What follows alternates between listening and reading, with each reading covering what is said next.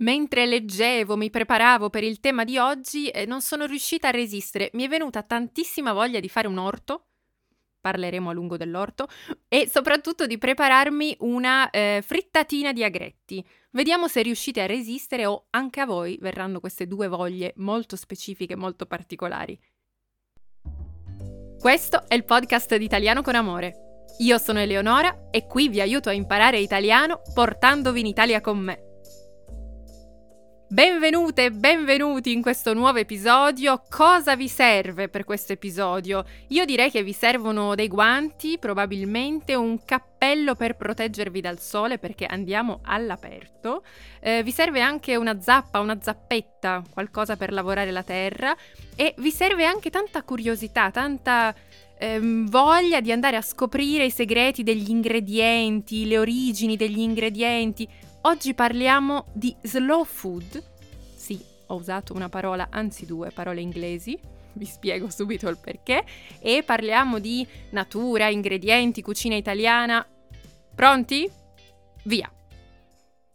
Non so se l'avete notato, ma quando si parla di cucina italiana è inevitabile parlare della qualità degli ingredienti, della qualità dei prodotti. Siamo eh, un popolo che ama ricordare al mondo che i nostri prodotti sono buoni, di qualità, eh, che usiamo pochi prodotti ma buoni per fare le ricette. Basta pensare alla bruschetta. Cosa c'è di più semplice di una bruschetta?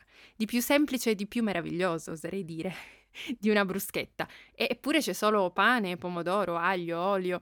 Ecco, questa, um, questo amore per l'ingrediente, eh, per l'ingrediente originale, naturale, è assolutamente legato all'idea eh, della cucina italiana, alla vetrina della cucina italiana. Ma non è sempre stato così. Infatti pensate che nel Medioevo, eh, nel Rinascimento, ciò che contava di più non era tanto l'ingrediente naturale, ma tutto il processo artificiale che veniva fatto dopo. Tutto, eh, tutto ciò che avveniva in cucina, tutta la preparazione, era questa la cosa importante. In quell'epoca la parola artificio, artificiale, non era negativa, come potrebbe essere oggi quando pensiamo alla cucina, Anzi, era un come se fosse un'esaltazione di ciò che un grande chef, un grande cuoco riusciva a fare in cucina. Pensiamo alle corti del Rinascimento, ai banchetti, a, cre- a queste grandi cene delle famiglie nobili. Ecco, non si mangiava una bruschetta, non si mangiava una semplice insalata o un piatto con due, tre ingredienti non molto lavorati. No, c'erano delle preparazioni incredibili, lunghissime. E anche a casa delle persone più povere, senza andare nei grandi banchetti, eh, si preparavano le zuppe. E cosa si fa quando si prepara una zuppa? Si lascia cuocere ore, ore e ore. Eh, quasi gli ingredienti non si riconoscono più alla fine. Ecco, in tutta quella fase, Medioevo, Rinascimento, la cucina, l'alta cucina, la cucina apprezzata era questa, era quella dell'artificio. Poi ad un certo punto le cose sono cambiate, ma sono cambiate recentemente. Eh, parliamo del Settecento, dell'Illuminismo e in quel periodo, in quel momento che tutto ciò che era naturale ha iniziato ad essere più importante, più rilevante. Ed è da lì che viene questa nuova eh, cultura, questo nuovo amore per la cucina, che è una cucina che valorizza il prodotto. Ovvio che valorizza anche il processo, eh, si apprezza un grande chef oggi come si apprezzava nel Rinascimento, anzi, oggi forse di più. Ma lo stesso grande chef parla sempre dei prodotti, parla sempre dell'origine, della qualità, perché oggi naturale è meglio di artificiale.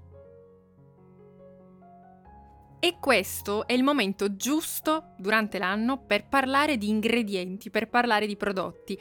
Perché se io oggi vi portassi con me al supermercato, cosa che possiamo tranquillamente fare, immaginiamo di entrare in un supermercato, ecco, vi porterei a vedere tantissimi prodotti, tantissime opzioni, perché è arrivata la primavera, sta iniziando l'estate, ci sono 5 o 6 tipi di pomodori, eh, ci sono le zucchine, quelle più scure, quelle più chiare. Quelle più chiare sono le mie preferite, mi raccomando, sono le più buone.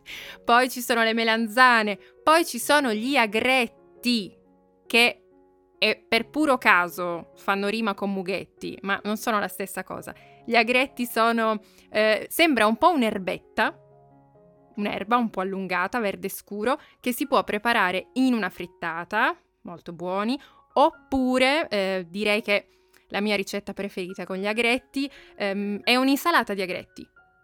Vanno lavati e preparati con olio, sale, limone, un po' di pepe, sono buonissimi. Non dimenticate i grissini che eh, vi fanno un ottimo contrasto tra la morbidezza del, dell'agretto e la croccantezza del grissino.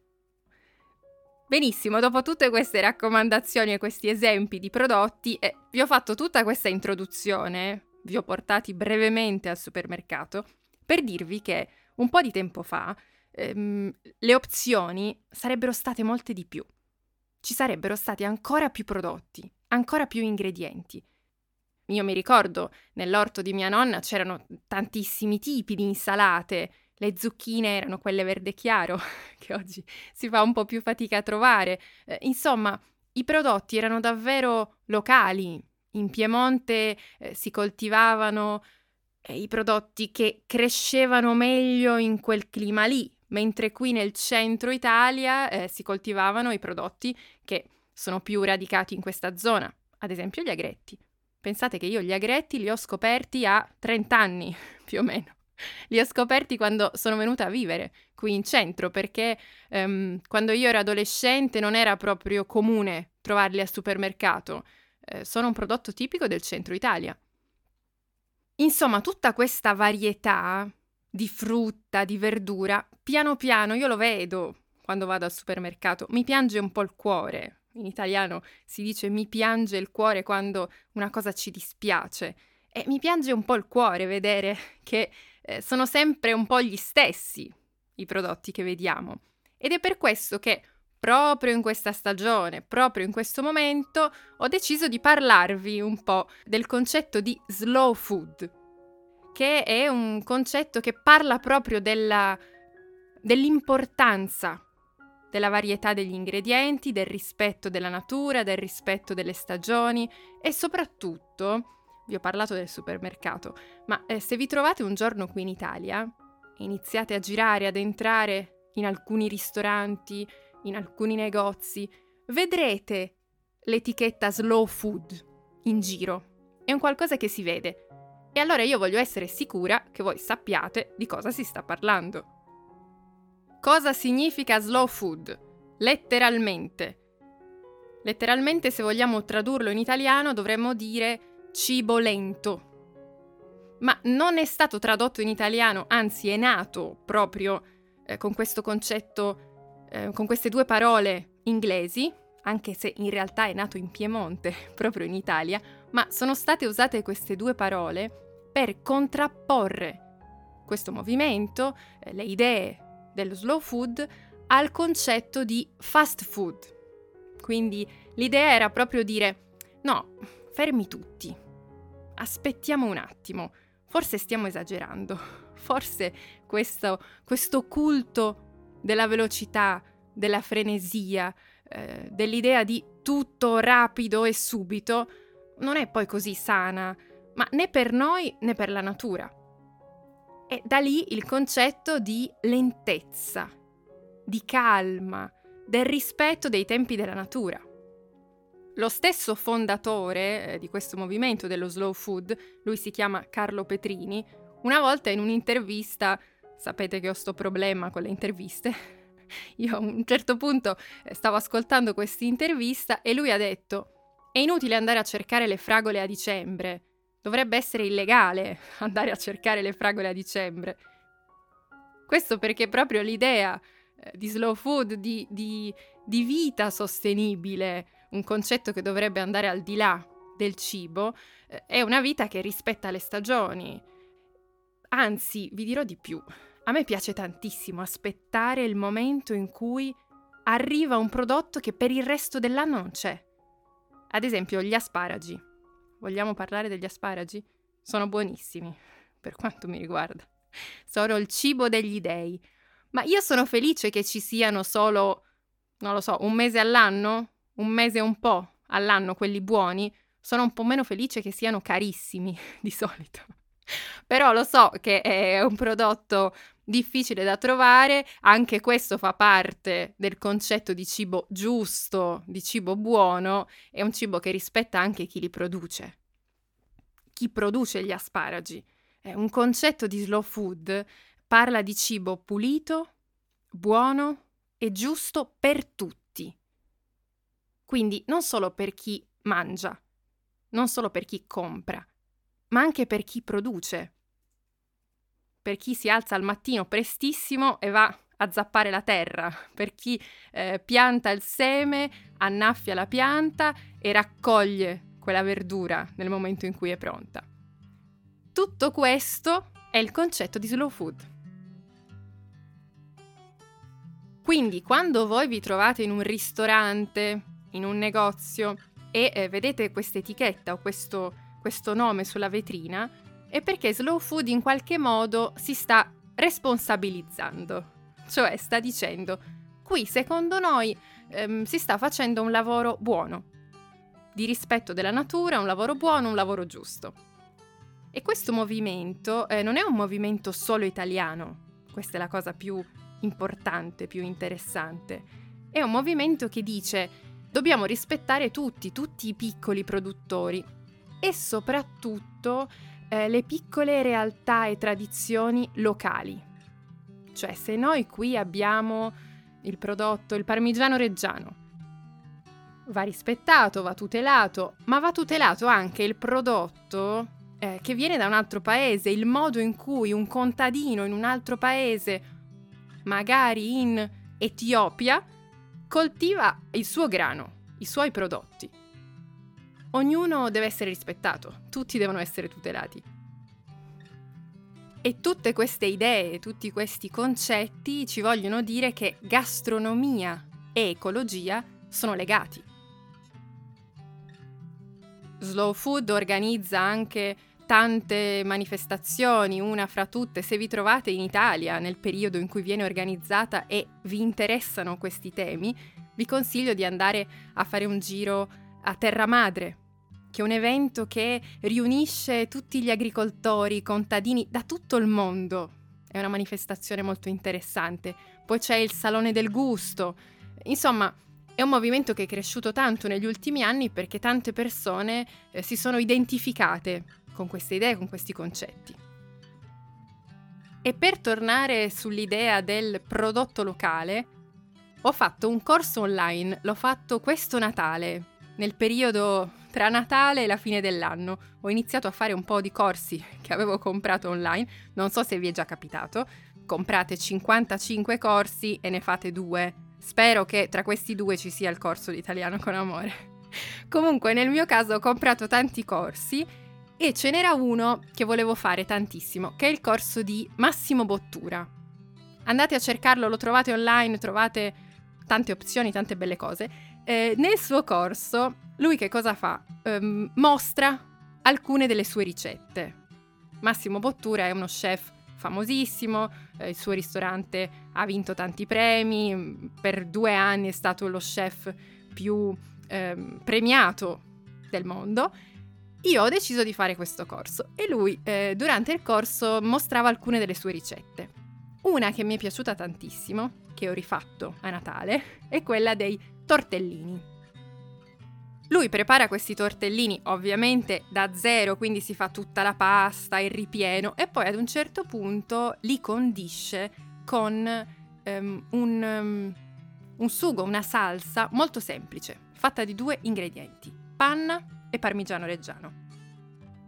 E lui a quel punto dice una cosa molto importante che si lega a quello che vi sto raccontando oggi.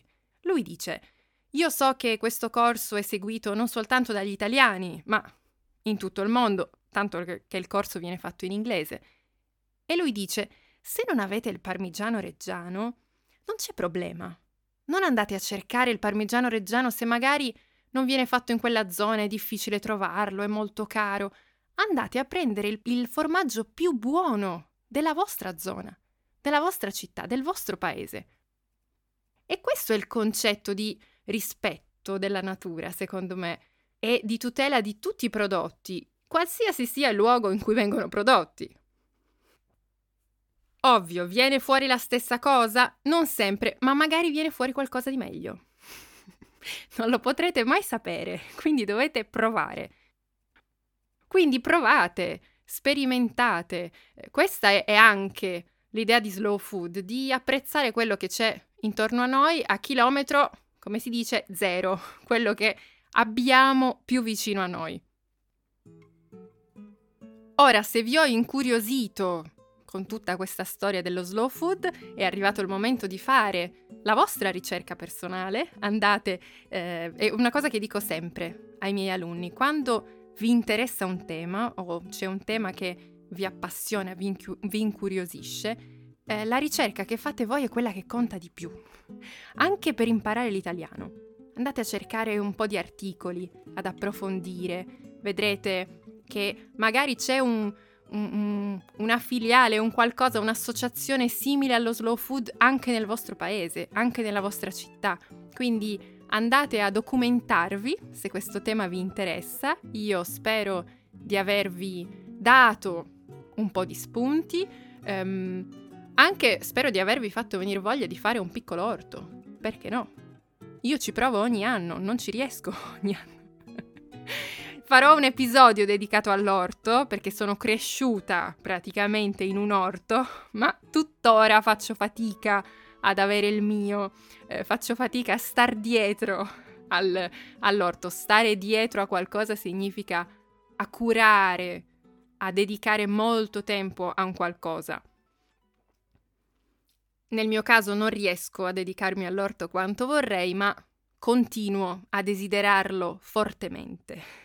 Ecco, spero di aver fatto venire voglia di un orto anche a voi. Eh, vi ringrazio per aver partecipato a questa chiacchierata. Vi do una notizia sensazionale. Torna la... non la... l'estate enigmistica.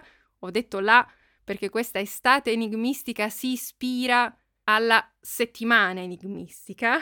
Vi ricordate? Ho dedicato un episodio a questa rivista, questo giornale che esce qui in Italia tutte le settimane e che è um, il compagno delle estati italiane, di tutti gli italiani. Noi ce lo prendiamo e ce lo portiamo in spiaggia. Non è estate senza settimana enigmistica. E allora io, che voglio farvi sentire sempre in Italia, ho pensato alla nostra personalissima settimana enigmistica, la nostra versione si chiama Estate Enigmistica Cosa trovate dentro questa rivista? Per prima cosa ve la mando via newsletter. Ve la mando direttamente via newsletter. Voi non dovete fare assolutamente nulla. Dovete iscrivervi alla newsletter e poi troverete tanti enigmi, curiosità, giochi. Insomma, eh, l'ho già detto su Instagram, vi teletrasporto nelle spiagge italiane. E allora iscrivetevi subito alla newsletter se non l'avete ancora fatto la settimana enigmistica inizia il 9 giugno. Vi aspetto, vi ringrazio. Ciao e a presto!